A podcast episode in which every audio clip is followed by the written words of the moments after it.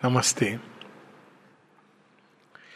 एक प्रश्न किसी ने क्या किया है और प्रश्न से अधिक, प्रश्न तो ये प्रश्न कई लोगों ने किया है, लेकिन इस पर एक चर्चा हो रही थी तो मुझे लगा कि इसे हमें रिफ्लेक्शन के रूप में लेना चाहिए। और प्रश्न ये था कि बच्चों में हम संस्कार कैसे डालें? तो ये प्रश्न को दो तरह से हम देख सकते हैं। एक ये कि माँ बाप को लगता है कि संस्कार डालने चाहिए और बच्चे रिबेल करते हैं। तो ये माँ बाप के पॉइंट ऑफ़ व्यू से ये है। लेकिन बच्चों के अंदर अनुभव इसके बिल्कुल विपरीत है। बच्चों को लगता है कि माँ बाप हमें अपनी मर्ज़ी से नहीं करने देते हैं और सारा संसार बदल गया है और वो अपनी विष को हमारे ऊपर थोपते हैं। तो ये दोनों परस्पर विरोध में हैं। तो अब हम इसको थोड़ा सा इस पर अगर हम समझें तो एक नई एज में हम जी रहे हैं। तो हर चीज़ इसका अनुरूप होगी। बहुत कम लोग इस चीज़ को रिकॉग्नाइज कर रहे हैं कि युग धर्म बदल गया है। तो अब इस युग धर्म में वो पुराना युग धर्म नहीं चलेगा। अगर आप प्रयास भी करोगे तो विफल होगा। जैसे चतुर्वर्ण का जो था, वो एक समय आवश्यकता थी कि ब्राह्मण ब्राह्मण के उसमें रहता था। एक एलीट क्लास थी। क्षत्रिय क्षत्रियत्व की ओर जाता था। लेकिन प्रकृति ने इसको तोड़ दिया है। और प्रकृति ने बड़े अद्भुत ढंग से तोड़ा। मतलब अब वो मिक्सचर शुरू हुआ शुरू हुआ। पहले ये था कि एक विशेष प्रकार के ऐसे स्कूल थे जहाँ केवल एक जाति के लोग जाएँगे, एक वर्ण के लोग जाएँगे। ऐसी व्यवस्थाएँ थी।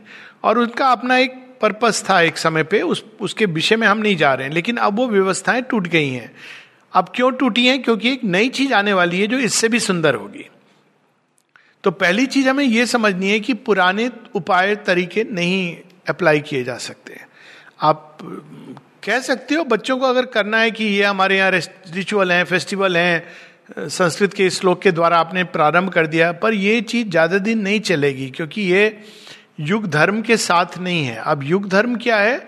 एक सब्जेक्टिव एज है इंडिविजुअलिस्टिक एज है। समाज कह रहा है, इसके आधार पर बच्चे स्वीकार कर लें, ये नहीं होगा। उनको स्वयं स्वीकार करना इसलिए शेरविंद कहते हैं, शिक्षा की जो तीन नियम उसमें कहते हैं the child has to be consulted in its own growth अब इसको अगर हम हाथ में रखते हुए, अब इस प्रश्न को लें तो पहली चीज़ ये है कि संस्कार क्या है? तो संस्कार एक बेस है जो आप बच्चे के अंदर डालते हैं, जिसके आधार पर वो आगे जीवन को जिएगा। और ये कर्तव्य समाज का होता है माता पिता का और जो शिक्षक हैं, अभिभावक हैं, उनका ये कर्तव्य होता है कि वो एक बेस डालें। अब बेस अगर नहीं डालेंगे तो बच्चा एकदम वाइल्ड वो तो फिर क्रैश लैंड कर सकता है या ऊपर उठ सकता है। लेकिन अब वो बेस कैसे डालें? पुराने समय में ये बेस डाले जाते थे, या तो माता पिता को देख के। अब हमारे घर में ये संध्या वंदन होती थी, सुबह पूजा होती थी तो हमने उस चीज़ को सीखा। लेकिन चूँकि युग धर्म अलग है, इसलिए इस चीज़ को रिजेक्ट भी कर दिया। पर इस तरह से डाले जाते थे। माता पिता को देखकर बच्चे संस्कार को रिसीव करते थे। दूसरा, उनको बताया जाता था कि ये सारे इस पूजा है, ये इस फेस्टिवल है, इसमें आपको ये पूजा करनी है, ये व्रत उपवास करना है, इत्यादि इत्यादि। और बच्चे अगर नहीं फॉलो करते थे तो उनको फिर पूरा समाज एक इस दृष्टि से कि देखो, इनको विश्वास नहीं है, ये नहीं है। तो बच्चे क्यों इतनी कन्फ्लिक्ट करें? फॉलो करने लगते थे। बाद में वो उसमें इतना रम जाते थे मैकेनिकली कि कभी प्रश्न नहीं करते थे कि हम क्यों फॉलो कर रहे हैं। तो ये एक पुराना ढर्रा था। नए ढर्रे में बच्चों को इसको स्वीकार करना है। तो पहली चीज़ हमें यह समझनी है कि जो बाहर से हम क्या कर रहे हैं, उससे कहीं अधिक जो चीज़ अब बच्चे रिसीव करते हैं स्पॉन्ज की तरह, जैसे पानी को सोख लेते हैं, वो हमारी चेतना को रिसीव करते हैं। तो अब अगर बच्चों के अंदर कोई चीज़ डालनी है तो बाहर हमने ये पूजा की, बाहर हमने वो किया, उससे कहीं अधिक है कि हम कैसे, हमारा व्यक्तित्व तो कैसा है, हमारी चेतना कैसी है। बच्चे उसको रिसीव करेंगे, क्योंकि अब हम उस युग में जा रहे हैं जहाँ पर ये इनर चेंज दूसरा रिलीजियस से अधिक स्पिरिचुअल रिलीजन और स्पिरिचुअलिटी में क्या मूल अंतर है? रिलीजन में भगवान बाहर होते हैं। अब मैं इसके निटिग्रिटी में नहीं जा रहा हूँ रिलीजन को बहुत ढंग से हम समझ सकते हैं, पर एक मूल रूप से भगवान बाहर होते हैं। कहाँ होते हैं? मंदिर में होते हैं पूजा घर में होते हैं, इत्यादि इत्यादि। मंदिर, मस्जिद, गिरजा, जहाँ भी आप कर लीजिए, बाहर होते हैं। और भगवान को रिझाने के लिए एक किताब होती है। वो किताब को आप पढ़ के एक स्टैंडर्ड फॉर्मेट है एक विशेष दिन होंगे, एक विशेष समय होगा, एक विशेष विधि होगी जिसे आप पूजा करके भगवान को रिझाते हो। क्यों रिझाते हो? ताकि आपका जीवन संसार चल सके अच्छे से। ये फॉर्मेट अब खत्म हो गया है। अगर आप ये फॉर्मेट देंगे तो बच्चे क्वेश्चन करेंगे। क्वेश्चन क्यों करेंगे? पहले तो वो पूछेंगे कि अगर आपकी बात पूरी नहीं हुई, मन्नत जो आपने की तो उसमें समस्या हो जाएगी। फिर वो प्रश्न करेंगे, भगवान है, नहीं है, कहाँ है, कैसे है? तो अब इस नए फॉर्मेट में स्पिरिचुअलिटी स्पिरिचुअलिटी में कहा है? भगवान अंदर है, बाहर नहीं है। कौन सा समय है उनको रिझाने का? सब समय। कौन सी किताब है? वो किताब जो आपके हृदय में eternal Veda secret in the heart यानी आपको अब एक नया संबंध जोड़ना है भगवान के साथ, और वो संबंध एक मित्र का संबंध है, एक सखा का संबंध है गाइड का संबंध है मास्टर का संबंध है, पर वो आपके अंदर है। तो अब आप बाहर से ये करने की बजाय अपने अंदर। अब इसका एक उदाहरण ले लें। दुर्गा पूजा हुई। आपने बाहर से सारे विधिवत वो किए। ये सब ठीक है, अपनी जगह उचित है। लेकिन अब क्या है कि आपके अंदर में अगर दुर्गा जागी नहीं, जिन्होंने महिषासुर के सामने सिर झुका दिया, या वो महिषासुर की ग्रीड महिषासुर किसका प्रतीक है? ग्रीड का लस्ट का, वो वही जीवन आप जी रहे हो दुर्गा पूजा करने के बाद भी तो फिर उसका कोई महत्व तो नहीं रह जाता है। तो अब दुर्गा माँ का जो तत्व है, जो ईश्वरत्व है यानी गॉड्स का जो एक एस्पेक्ट है, गॉड्स किसी क्वालिटी को रिप्रेजेंट करते हैं, उस क्वालिटी को हम अपने अंदर जागृत करें। तो इट डजेंट मैटर कि हम गॉड का नाम ले रहे हैं, नहीं ले रहे हैं, किस नाम से ले रहे हैं, उस क्वालिटी को अपने अंदर बढ़ाना। तो अब ये किस रूप में आ रहा है? ये अब आ रहा है वैल्यू एजुकेशन और क्वालिटी बेस्ड एजुकेशन के रूप में। यही चीज़ आ रही है, लेकिन करेक्ट ढंग से आ रही है। आपके अंदर करेज है तो आप वास्तव में दुर्गा माँ की उपासना कर रहे हैं। इट डजेंट मैटर और वो यूनिवर्सल हो रही है, यानी वो एक भारत हो या चीन हो या जापान हो या यूरोप हो, ये एक वैल्यू बेस्ड एजुकेशन जहाँ आपको अपने अंदर उस दिव्यत्व को प्रकट करना है। अपने जीवन में, अपने कार्य में इसमें प्रकट करना है। तो ये कैसे जाएगा अंदर बच्चे के? अगर माता पिता शिक्षक के अंदर ये चीज़ जागृत होगी। नहीं तो बच्चों के अंदर रिवोल्ट आएगा। अब बाहर में पूजा पाठ कर रहे हो, लेकिन आपका जीवन वही है। तो बच्चे प्रश्न करेंगे और उसको रिजेक्ट कर देंगे। तो we have to live that reality ये पहली चीज़ है। और वो अनकॉन्शियस या सबकॉन्शियस सबलिमिनल इन्फ्लुएंस उनके अंदर जाता है, बच्चों के अंदर। दूसरा, हमें उनको we have to appeal to the reason क्योंकि ये युग धर्म है। आप उनको ब्लाइंडली कुछ फॉलो करने को नहीं कह सकते हैं। तो बच्चे क्या करें, नहीं करें तो पेरेंट्स को क्या करना चाहिए? बच्चे के साथ उस सब्जेक्ट को रैशनली डिस्कस करना चाहिए। पहले क्या होता था कि नहीं, हमने कह दिया ना, तुमने बाहर नहीं जाना है। हमने कह दिया ना, एक एग्ज़ाम्पल ले लें अब लड़कियों के साथ। हमने कह दिया ना, ये ड्रेस अच्छी नहीं है, तुम्हें नहीं पहननी है। यही होता था ना। बच्ची सुन लेती थी, लेकिन मन में उसके वो आकर्षण है उस ड्रेस का। तो अब क्या करना है? ना तो वो ट्रेडिशन हमने कह दिया इसलिए करना है। ना वो मॉडर्निटी की जो बाकी कर रहे हैं, हम वैसा फ़ैशन करेंगे। अब बच्चे के साथ आपको एक डायलॉग में, क्योंकि वो भी एक इंडिविजुअल सोल है, वो एक मास का एक प्रोडक्ट नहीं है। तो स्टैंडर्ड प्रोडक्ट नहीं है मास का। तो इंडिविजुअल सोल की तरह आपको बैठ के कि अच्छा तुम ये ड्रेस पहनना चाह रही हो, बहुत अच्छी बात है, क्यों पहनना चाह रही हो? मैं सुंदर देखूँगी। अच्छा सौंदर्य इसमें, उसमें अलग अलग ढंग से उसको कि सौंदर्य क्या है? रियल सौंदर्य क्या है? और कौन सी ड्रेस सुंदर हो सकती है? कितने ढंग से सौंदर्य प्रकट कर सकता है? और लास्ट में आपको वहाँ ले जाना है कि ड्रेस आपकी व्यक्तित्व का एक एक्सटेंशन है। जो आप वस्त्र पहन रहे हैं, वो आपकी पर्सनालिटी को रिफ्लेक्ट करना चाहिए। तो अगर एक प्रकार की ड्रेस है जो एक वेस्टर्न माइंडसेट को रिप्रेजेंट करती है, उसमें ये नहीं कि वो सही या गलत है। वेस्टर्न माइंडसेट क्या है? वह देह आत्मबोध है। देह ही आत्मा है। I am the self of the body तो वो शरीर को बहुत अधिक बाहर से कैसा दिख रहा है, उस पर वो फोकस करते हैं। और वस्त्र भी इस प्रकार के होते हैं जो हमारे शरीर को उघाड़ के प्रस्तुत करते हैं। ये लाइफ है। वाइटल फ़िज़िकल प्लेजर की लाइफ है।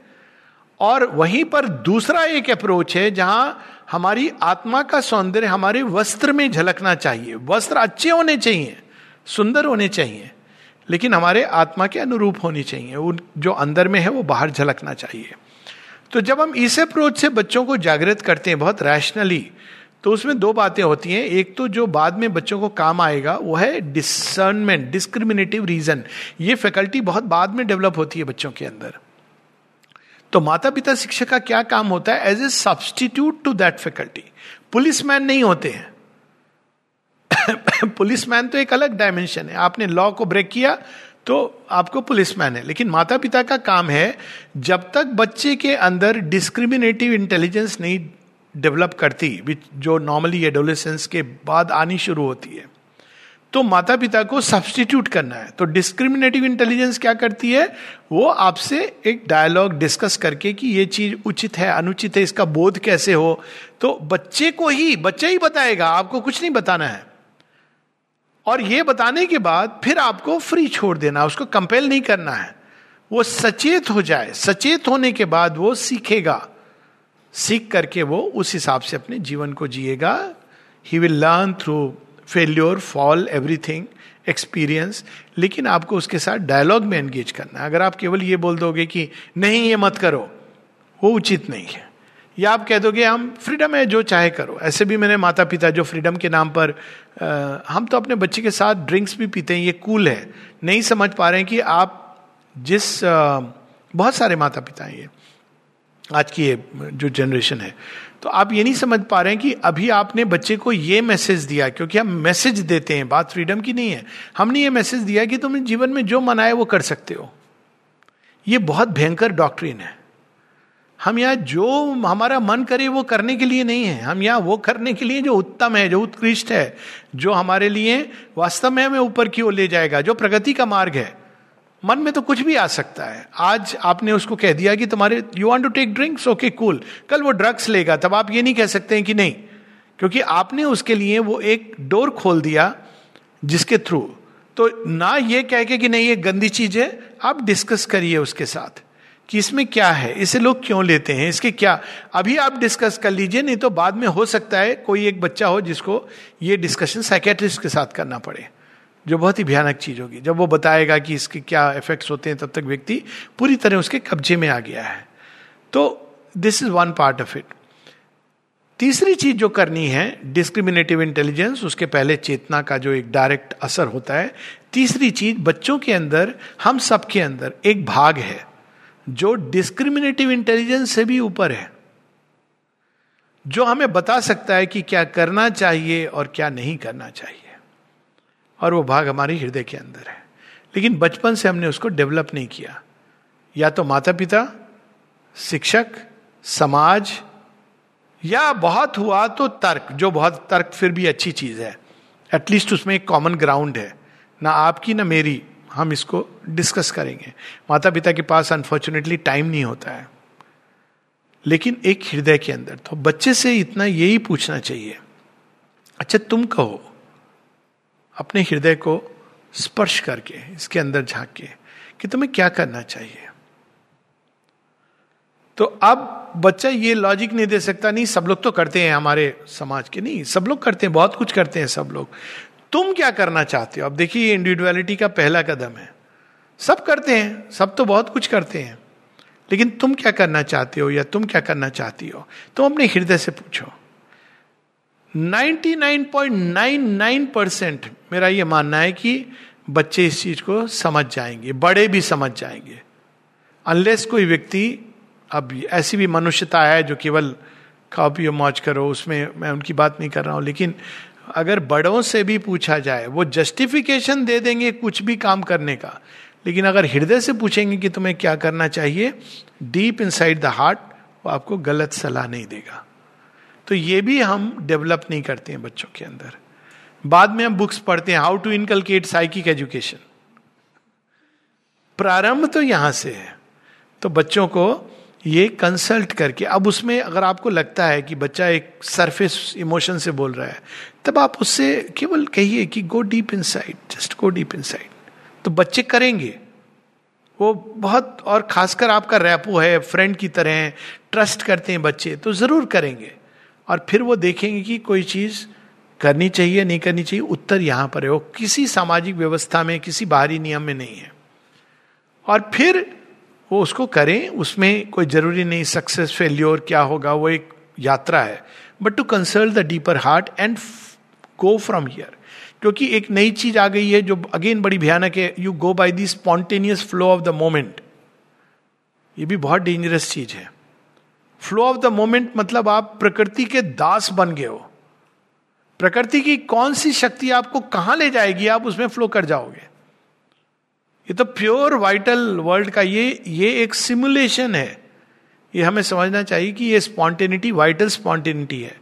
साइकिक स्पॉन्टेनिटी नहीं है। वाइटल तो हमें कुछ भी फ्लो विद द मोमेंट तो इसका तो सोचिए आप कितने भयानक परिणाम हो सकते हैं। क्योंकि ये तो प्योर सजेशंस आ रहे हैं, सब तरफ़ से हम सोच रहे हैं, हम, हमारे अंदर ये चीज़ आ रही है। मित्र आपको कहेंगे कि चलो, हम चल के ये काम करें। Okay, fine I am flowing with the moment I would say don't flow with the moment of the ये वाइटल स्पॉन्टेनिटी है। Try to inculcate the psychic spontaneity हमेशा कंसल्ट करो, कोई चीज़ है अपने अंदर। टेक योर टाइम लेकिन जब वो निर्णय कर लो एक बार यहाँ से तब go all out for it step back forces के प्ले में मत डोंट गेट कॉट कुछ क्षण ले लो. हो सकता है एक दिन लगे, आपको कोई निर्णय लेना है। आपको नहीं समझ आ रहा, बहुत सारे सजेशन है इधर उधर। टेक योर टाइम एक दिन, दो दिन, तीन दिन, यहाँ पे डेप्थ में जाओ। महसूस करो महसूस करो महसूस करो। बोलोगे, उत्तर नहीं आ रहा, कोई बात नहीं है, महसूस करो। एक समय आएगा जब आपको अंदर से कोई चीज़ पुश करेगी यस या no do it with full courage and trust फिर अंदर में द्वंद लाके नहीं। यहाँ से आगे आप माइंड कर रहा है should I should I not नहीं। डू इट ये एश्योरेंस नहीं है सक्सेस का, लेकिन ये एश्योरेंस है प्रगति का। अगर आप ये सोचेंगे अच्छा मैं ये करूँगा तो सक्सेस मिलेगी. मे नॉट पर प्रगति ज़रूर होगी, क्योंकि आप सीख रहे हो इसके कांटेक्ट में आना। और दूसरी बात है कि साइकिक हमें सक्सेस के मार्ग से भी ले जाता है फेल्योर के मार्ग से भी ले जाता है। जैसे ही वो माइंड आया और सजेशंस आए, वहाँ पे प्रॉब्लम शुरू हो जाती है। तो या तो माइंड में डिसर्निंग इंटेलेक्ट हर प्रकार के थॉट नहीं। और दूसरा deep insight the psychic presence तो ये अब संस्कार का तरीका हो गया है। बच्चों को ये सिखाना है। ये सिखाना कि हमारे पुरखों ने किया नॉनसेंस ये सिखाना कि हम कह रहे हैं इसलिए करो children will outright rejected revolt करेंगे। ये सिखाना कि तुम नहीं करोगे तो हम तुम्हें दंड देंगे। वो तो बहुत ही क्रूड है वलगर है। ये सिखाना कि तुम ये करोगे, तुमको ये लाभ होगा। अगेन हम उनके अंदर एक क्रूडनेस डाल रहे हैं। ये लाभ नुकसान की बात है ही नहीं। करने योग्य कर्म कभी इस चीज़ पर नहीं निर्धारित होता कि इससे फ़ायदा होगा या नुकसान होगा। कभी नहीं होता इस पर यह निर्धारित कि इसमें हमको सक्सेस मिलेगी या फेलियर होगी, क्योंकि वो फॉर्मेट में ही नहीं है। ये तो वायरस है ट्रोजन हॉर्स जो हमने डाल दिया अंदर में। जो फॉर्मेट है वो है कि ये इस समय हमारे अंदर दिव्य की मांग है। Do it just like Abhimanyu. हो सकता है you will fall on the battlefield हो सकता है आपको सक्सेस ना मिले, पर आप प्रगति करोगे, जिसके लिए हम यहाँ पर आए हैं। तो इसी शॉर्ट रिफ्लेक्शन के साथ रिफ्लेक्ट करने के लिए हम लोग यहाँ रुकेंगे। नमस्ते।